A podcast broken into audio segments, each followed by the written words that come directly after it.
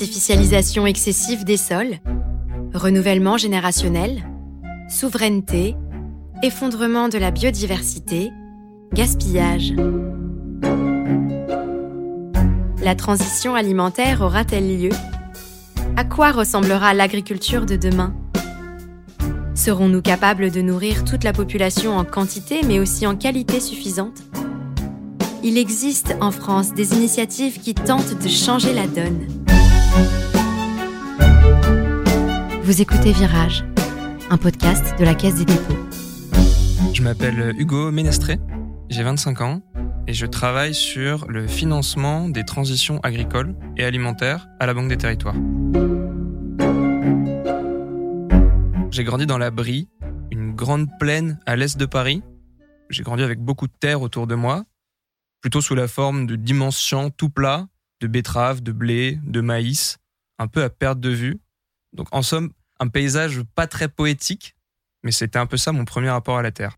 il y a à peu près une douzaine d'années, j'ai commencé à entendre parler de sujets comme l'agroécologie, la permaculture. Je suis allé dans des endroits comme Terre et Humanisme en Ardèche ou euh, la ferme du Bec et Loin en Normandie. Je pense qu'avec ces expériences-là, j'ai vraiment commencé à prendre racine en quelque sorte. C'est important de parler de ces sujets maintenant parce qu'il y a encore pour beaucoup de monde une dissonance très compréhensible entre deux enjeux. L'enjeu de préserver l'environnement les écosystèmes et l'enjeu de nourrir tout le monde.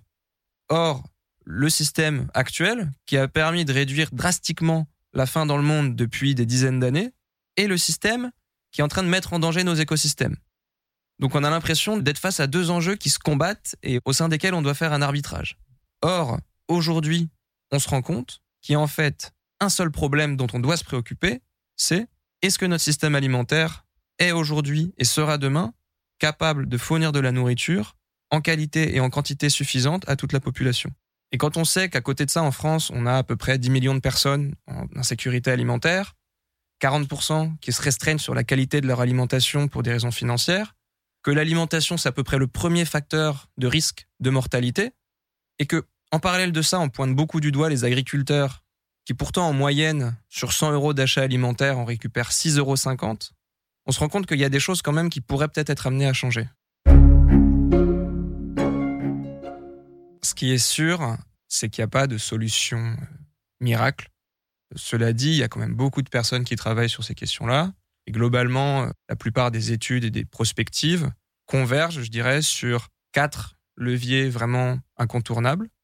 Le premier, c'est protéger les terres agricoles et renouveler la population agricole. Le deuxième, c'est généraliser les modes de production agroécologiques. Troisièmement, c'est quand même réduire, et généralement on dit au moins de moitié, la production et la consommation d'aliments d'origine animale. Et enfin, c'est reterritorialiser les systèmes alimentaires. Ça veut dire qu'on va essayer de ne pas faire venir de loin de la nourriture qui pourrait être produite à proximité. Pour donner un premier exemple d'initiative que je connais et qui me tient à cœur, il y a un mouvement qui s'appelle Terre de Liens, qui est un mouvement euh, associatif et citoyen dont l'objet est de collecter de l'épargne citoyenne pour acheter des terres agricoles et les mettre à disposition d'agricultrices et d'agriculteurs biologiques. Terre de Liens achète des terres et une fois que les terres rentrent dans la foncière Terre de Liens, elles sont sanctuarisées. Ça signifie qu'elles ne seront pas revendues. En faisant ça, Terre de Liens protège ses terres de la spéculation foncière et apporte une sécurité aux paysans qui les cultivent. Deuxième enjeu, en lien avec le premier, c'est de soutenir l'installation des agriculteurs. On sait qu'en France, d'ici 2030, c'est a priori plus de 25% des agriculteurs qui prendront leur retraite. Et on sait que c'est très difficile, parfois, pour les candidats à l'installation, de réussir à s'installer en agriculture, d'autant plus quand ils ne sont pas issus du milieu agricole. Terre de Liens offre vraiment un accompagnement, une solution à ces porteurs de projets-là. Le troisième enjeu auquel répond Terre de Liens, c'est l'enjeu de la transition agroécologique. Pour y répondre, les fermiers avec lesquels travaille Terre de Liens s'engagent à respecter un certain nombre de principes de l'agroécologie. D'abord, ils sont tous en agriculture biologique. Et puis, ils signent ce qu'on appelle un bail rural environnemental qui comprend euh, un certain nombre de clauses de modes de production à mettre en œuvre, de protection de l'eau, de la biodiversité.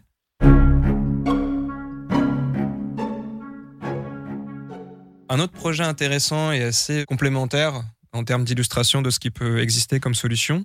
C'est le projet de la Fabuleuse Cantine, qui est une société de la région lyonnaise. Donc la Fabuleuse Cantine, c'est une société qui rachète des invendus à des producteurs bio locaux dans un rayon d'environ 50 km, qui les transforme dans une conserverie artisanale à Bussy-Albieux, dans la Loire, et qui les distribue sous forme euh, de bocaux à Lyon et à Saint-Étienne dans cinq restaurants qu'ils ont créés et qui font un peu office de tiers-lieu avec une programmation culturelle, événementielle, qui vient nourrir doublement le territoire sur ces deux aspects. Le gaspillage alimentaire, donc, euh, qui est un sujet auquel s'attaque la fabuleuse cantine, c'est vraiment un des enjeux fondamentaux sur ces sujets de transition agricole et alimentaire. On considère qu'en France, le coût global du gaspillage alimentaire est d'environ 16 milliards d'euros. C'est plus que l'ensemble des aides publiques à l'agriculture. Alors, par an. Hein. Ça donne une idée de la capacité de résilience qu'on s'adjoindrait si on réussissait à réduire drastiquement ce gaspillage alimentaire dans les années qui viennent, sachant qu'on va avoir quand même des conditions euh, climatiques, économiques qui vont venir peser très fortement sur les rendements. Je pense que ce qui est intéressant avec euh, ces deux projets, c'est que chacun de leur côté, ils viennent relier les enjeux de la transition agricole avec des enjeux de connexion et de lien social. C'est évidemment le cas de Terre de Liens, qui est un mouvement euh, citoyen, paysan, c'est le cas aussi euh, de la fabuleuse cantine, pour lequel, je l'ai dit, le fait d'implanter une activité économique dans le territoire, de créer de l'emploi. Je pense que ces deux projets, et c'est aussi pour ça que ça m'a touché, qui montrent à quel point innovation environnementale, innovation sociale peuvent et peut-être doivent faire partie d'un même tout et d'une même solution à apporter dans les territoires.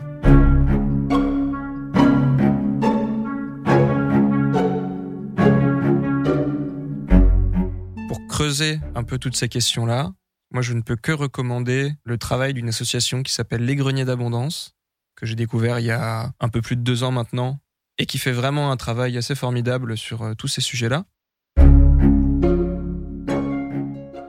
Pour euh, aller au-delà du sujet, je voulais quand même partager une petite référence musicale qui n'a pas de rapport avec l'agriculture.